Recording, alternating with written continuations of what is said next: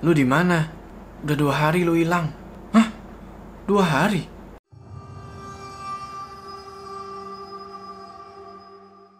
Assalamualaikum teman-teman balik lagi sama gua Yo Apa kabar kalian semua? Semoga kalian semua yang menonton video ini diberikan kesehatan, dilancarkan rezekinya dan selalu dimudahkan urusan-urusannya Kita kembali lagi ya di latar gelap Setelah kemarin terang, kita sekarang kembali ke kegelapan. Kembali lagi di pendakian horormu di mana di segmen ini gue akan menceritakan kisah-kisah horor pendakian yang bersumber dari kalian. Dan pada kali ini gue dikirimin cerita oleh seseorang yang sebut saja namanya itu Bro. Jadi Bro dan teman-temannya ini mendaki ke Gunung Merbabu via Cuntel Atau Cuntel Ya gitulah, pokoknya mereka mendaki ke Gunung Merbabu via Cuntel Ketika awal-awal mereka mendaki Sebenarnya keadaan tuh baik-baik saja, nggak ada apa-apa, nggak ada kejadian mistis sampai mereka turun gunung. Nah, si bro dan temannya namanya Ade, mereka seperti tidak berada di alamnya lagi. Pengen tahu ceritanya?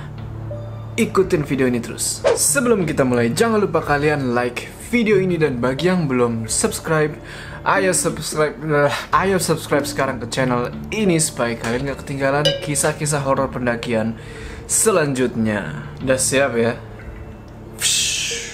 Pada November 2007, Bro, Egi, Rahma, Ade, dan Agus merencanakan pendakian ke Gunung Merbabu. Mereka pun berkumpul bersama dan membicarakan masalah transportasi, budget, dan tanggal keberangkatan. Hasilnya, mereka memutuskan untuk berangkat pada tanggal 24 November 2007. Mereka berlima ini berasal dari Bogor. Mereka berencana akan berangkat ke Semarang dengan menggunakan kereta api dari stasiun Bekasi. Ongkos dari stasiun Bekasi ke stasiun Poncol Semarang kurang lebih sekitar 22.500 per orang. Jam 12 siang, mereka berkumpul di titik pertemuan yang sudah disepakati. Alhamdulillah, semua menempati janjinya dan datang tepat waktu. Setelah mengobrol-ngobrol sambil menunggu bus, mereka pun berangkat ke stasiun Bekasi pada jam 1 siang. Keadaan saat itu baik-baik saja. Mereka sampai di stasiun Bekasi pada jam setengah tiga sore. Mereka pun memesan tiket kereta dan ada keberangkatan pada pukul 3 sore. Setelah itu, mereka menunggu kedatangan kereta sambil ngopi-ngopi dan merokok. Tiba-tiba, ada ibu-ibu yang sedang hamil besar menghampiri mereka dan menyodorkan uang ke bro.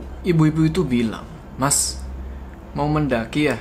Ini ada uang buat mas, buat nambah-nambah perjalanan. Wah, makasih banyak bu.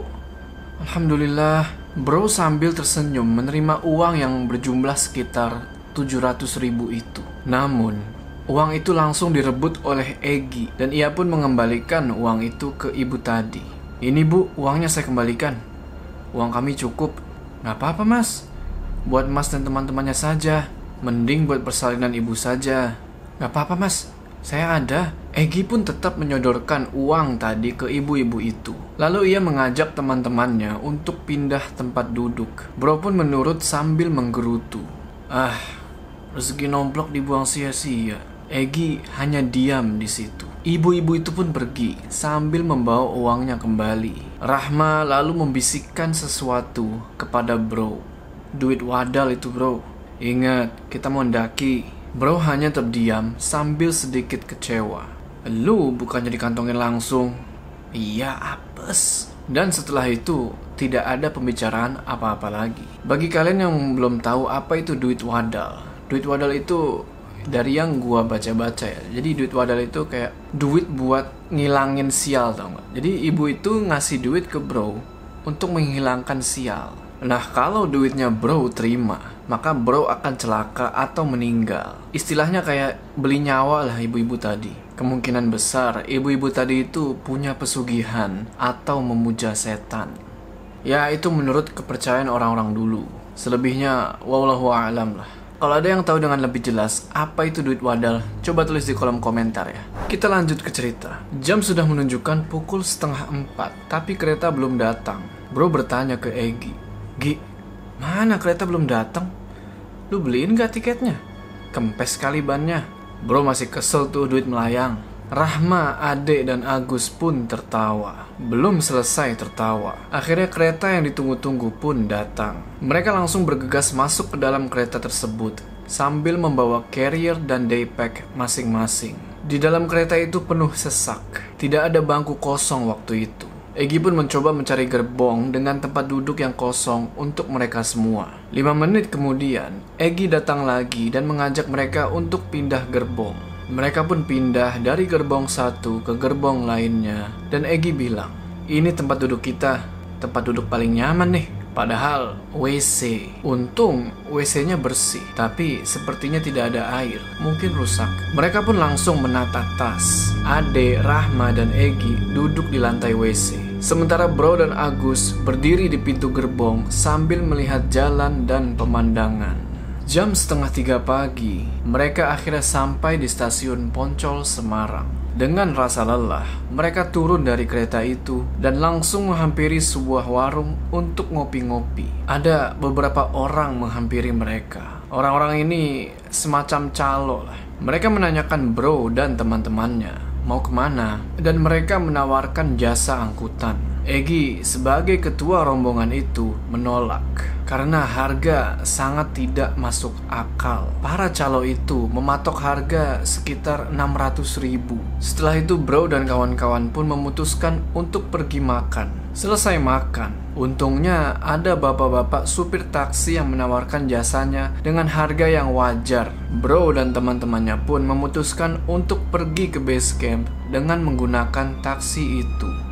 Jam 8 pagi, mereka sampai di dekat base camp dan harus berjalan sedikit lagi untuk bisa sampai ke sana. Karena jalanan yang menanjak dan berbatu tidak memungkinkan untuk taksi itu lewat. Sesampainya mereka di base camp, mereka langsung istirahat. Egi pergi mengurus semua pendaftaran dan logistik tambahan. Egi di sini sebagai leader karena dia sudah pernah ke Merbabu sebelumnya. Jam setengah satu siang, pendakian pun dimulai. Egi memimpin perjalanan sebagai leader dan Bro bertugas sebagai sweeper. Baru mendaki sekitar 30 menit, tiba-tiba gerimis turun dan angin kencang berhembus. Meski begitu, mereka tetap berjalan sampai ke pos 1. Sesampainya di pos 1, mereka mengisi ulang air mereka di jerigen dan beberapa botol kosong yang mereka bawa. Setelah itu, mereka melanjutkan perjalanan. Hujan sudah reda saat itu, namun angin masih berhembus. Sepanjang perjalanan menuju ke pos menara, keadaan tergolong biasa-biasa saja, tidak ada keanehan apa pun. Terus mereka berjalan, dan mereka baru sampai di pos menara pada saat maghrib. Mereka tidak mendirikan tenda di sini, karena di sana itu seperti ada bangunan bekas tower, dan mereka beristirahat sampai pagi di dalam bangunan itu. Pagi pun tiba, Bro dan Agus sibuk membuat kopi sambil melihat pemandangan yang indah. Setelah ngopi dan masak mie, Bro, Agus, Rahma, dan Ade berkemas. Hanya Egi yang belum bangun. Agus lalu pergi membangunkan Egi, tapi ia tidak bangun-bangun juga. Baru ketika Rahma menyodorkan kopi ke Egi yang masih berselimutkan sleeping bag, ia terbangun. Jam berapa nih? Sunrise sudah ada. Wuh, bangun ah, udah siang. Setelah itu, mereka siap-siap untuk menuju ke puncak. Jam 8 pagi, mereka berangkat dari pos itu dan tidak lama kemudian mereka bertemu dengan yang namanya jembatan setan. Oh, ini jembatan setan. Kok biasa aja ya? Iya, biasa aja. Udah gitu, nggak ada setan-setannya. Jangan sompral woi. Bro paling depan aja. Kalau ada macan, bro dimakan duluan. Mereka pun tertawa, dan kesompralan mereka pun bertambah parah seiring menuju ke puncak. Setelah melewati jembatan setan, Egi dan Bro bertukar posisi. Bro sekarang menjadi leader, dan Egi menjadi sweeper. Singkat cerita, sampailah mereka di puncak Kenteng Songo. Di puncak, mereka makan-makan dan berfoto-foto dengan background Gunung Merapi. Cuaca sepanjang hari itu cerah dan damai. Setelah itu, mereka pun pergi ke puncak Syarif dan mendirikan tenda di sana untuk bermalam. Keesokan harinya, mereka bersiap-siap untuk turun. Sepanjang jalan, mereka bertemu dengan pendaki lain dan saling menyapa. Saat itu, Ade sebagai leader dan Agus sebagai sweeper. Di tengah perjalanan, Rahma tiba-tiba ingin buang air kecil. Egi pun bilang ke Ade dan Bro untuk jalan duluan.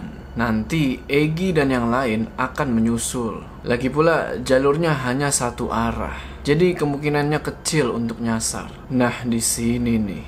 Ade dan Bro terus berjalan. Namun, tidak lama berjalan, mereka bertemu dengan percabangan. Ada yang ke kiri, dan lurus. Bukannya tadi Egi bilang cuma satu arah. Mereka berdua pun berinisiatif untuk mengambil jalan yang lurus. Karena jalurnya kelihatan jelas lah. Lama mereka menempuh jalur itu, tapi teman-teman mereka tidak ada tanda-tanda menyusul. Sedangkan kabut tebal mulai turun dan menghalangi pandangan. Mereka berdua pun memutuskan untuk berhenti sebentar. Tiba-tiba terdengar suara gamelan.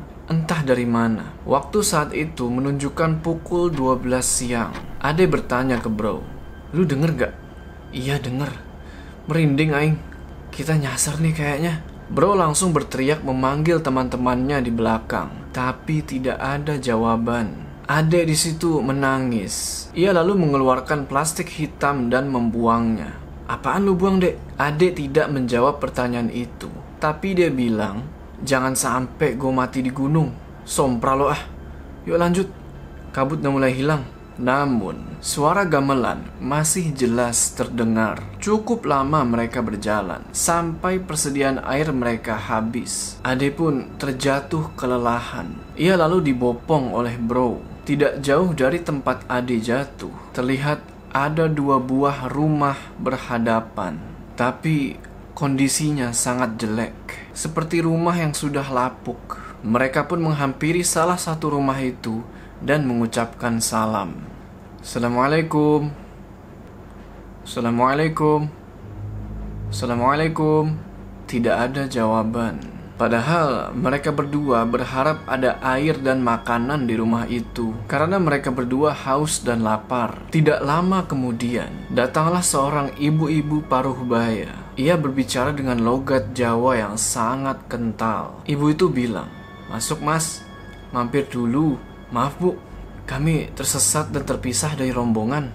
Bolehkah kami masuk saja sekalian mangan? Mereka pun senang dan mengikuti ajakan ibu itu untuk masuk ke rumah. Di dalam rumah itu, bro kaget bukan main. Ternyata di dalam rumah lapuk itu sudah tersedia banyak makanan di atas meja. Saat itu suara gamelan masih terdengar jelas dan bro mencoba keluar untuk mencari sumber suara gamelan itu. Tapi ia tidak menemukan apa-apa. Ia pun bertanya kepada ibu itu, Bu, itu suara gamelan dari mana ya? Lagi latihan mas, warga sini. Oh, ibu tinggal dengan siapa di sini? Sendiri mas. Sontak bro kaget dan ia mulai merinding. Bayangkan saja, di tengah hutan tinggal sendiri, aneh. Ibu itu hanya berada di dapur sambil menyuruh bro dan ade untuk makan. Mereka pun mengiyakan. Dek, Gak beres nih, bodo amat. Gue mah lapar. Bro benar-benar keheranan. Ada rumah di tengah hutan, ibunya tinggal sendiri, dan masakan yang dihidangkan banyak sekali. Ada daging ayam, daging sapi, telur, pokoknya lengkap seperti di warteg. Ibu itu lalu keluar dari dapur sambil membawa air. Lalu ia bilang, Loh, kok mas satunya orang mangan? Mangan mas? I iya bu, bro benar-benar merinding. Karena si ibu itu tidak menatap mereka, hanya menunduk saja. Ade makan dengan lahap dan terus menambah makanannya. Bro lalu berbicara ke Ade, Dek, gak beres nih. Udah makan aja. Mau rumah setan juga bodo amat, yang penting kenyang. Bro hanya berdoa sambil istighfar Dan pada akhirnya pun ia ikut makan sambil terus berzikir dalam hati Tidak ada yang aneh dengan makanan itu Rasanya seperti makanan biasa. Selesai mereka makan, ibu itu bilang, "Nambah, Mas." "Aduh, kenyang banget saya, Bu. Makasih banyak." "Jadi, berapa semuanya?" "Gak usah bayar, Mas. Doakan saya saja." Bro, makin merinding. Kenapa ibu ini tiba-tiba minta didoakan? Setelah itu, mereka berdua pun berpamitan ke ibu itu untuk melanjutkan perjalanan turun. Ade mencoba memberikan uang ke ibu itu, tapi ibu itu tetap menolaknya. Bro sempat mengambil botol air minum untuk di jalan dan mereka pun keluar dari rumah itu. Perjalanan berlanjut. Mereka berjalan sampai tiba waktu maghrib, tapi belum juga sampai ke perkampungan.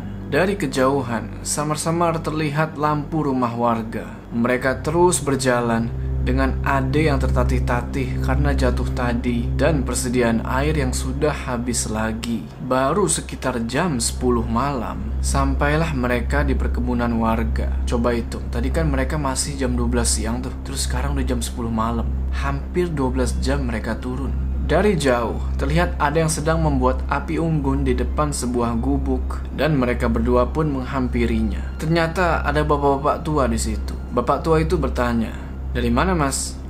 "Dari Merbabu, Pak."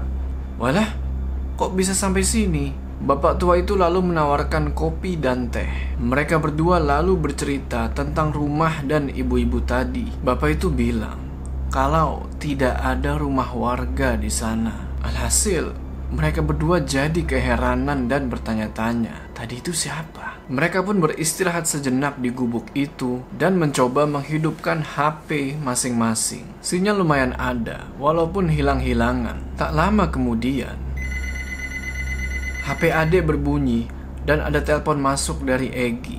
Lu di mana? Udah dua hari lu hilang. Hah? Dua hari? Ade pun bertanya kepada bapak tua itu mengenai posisi mereka sekarang. Dan ternyata mereka sudah berada di tempat yang sama sekali asing, jauh dari tempat awal pendakian. Egi bercerita bahwa ia sudah melaporkan ke pihak berwenang, bahkan sampai ke juru kunci merbabu. Setelah selesai berteleponan dengan Egi, Ade dan Bro berdiskusi untuk melanjutkan perjalanan ke tempat teman-temannya berada, yaitu di Polsek Selo. Mereka berdua pun bertanya ke bapak tua itu mengenai transportasi ke Polsek Selo. Dan untungnya bapak tua itu mau untuk membantu mereka berdua menuju ke sana. Mereka pun turun menuju ke rumah bapak tua itu yang ada di perkampungan dan perjalanan itu memakan waktu sekitar satu jam. Di rumah bapak tua itu, itu, Bro dan Ade harus menunggu sekitar 30 menit karena bapak tua itu sedang mencari teman yang mempunyai motor untuk membawa mereka berdua ke Polsek Selo. Jam setengah 12 malam, mereka berangkat dan bapak tua itu memenuhi janjinya untuk mengantarkan mereka berdua ke Polsek Selo. Sekitar jam setengah dua malam, mereka sampai di Polsek Selo. Mereka pun bertemu lagi dengan Egi dan yang lainnya. Lalu mereka beristirahat di sebuah musola di samping polsek itu. Setelah obrolan panjang, Bro dan Ade diwajibkan untuk mandi kembang oleh kuncen merbabu. Mereka bertanya-tanya, kenapa mereka harus mandi kembang? Mereka berdua hanya bisa menurut sambil ketakutan. Setelah mereka bergantian mandi, Egi membakar kemenyan Kemudian mereka berdua harus mengambil asap kemenyan itu dan diusap-usapkan ke muka. Entah maksud dan tujuannya apa. Sampai sekarang Egi tidak pernah menjelaskannya dan Bro tidak mau lagi ke merbabu. Oh iya, kalian ingat gak sama plastik hitam yang dibuang adik? Nah itu ternyata isinya adalah bunga Edelweiss. Oke teman-teman, gimana tuh tadi ceritanya? Apa yang akan kalian lakukan kalau kalian bertemu dengan ibu-ibu tadi yang menawarkan makanan? Kalian makan atau enggak? Tulis di kolom komentar ya. Sebelum kita berpisah, jangan lupa kalian like video ini dan bagi yang belum bergabung, ayo subscribe sekarang ke channel ini supaya kalian gak ketinggalan kisah-kisah horor pendakian selanjutnya. Gua Jo, sampai ketemu di cerita selanjutnya.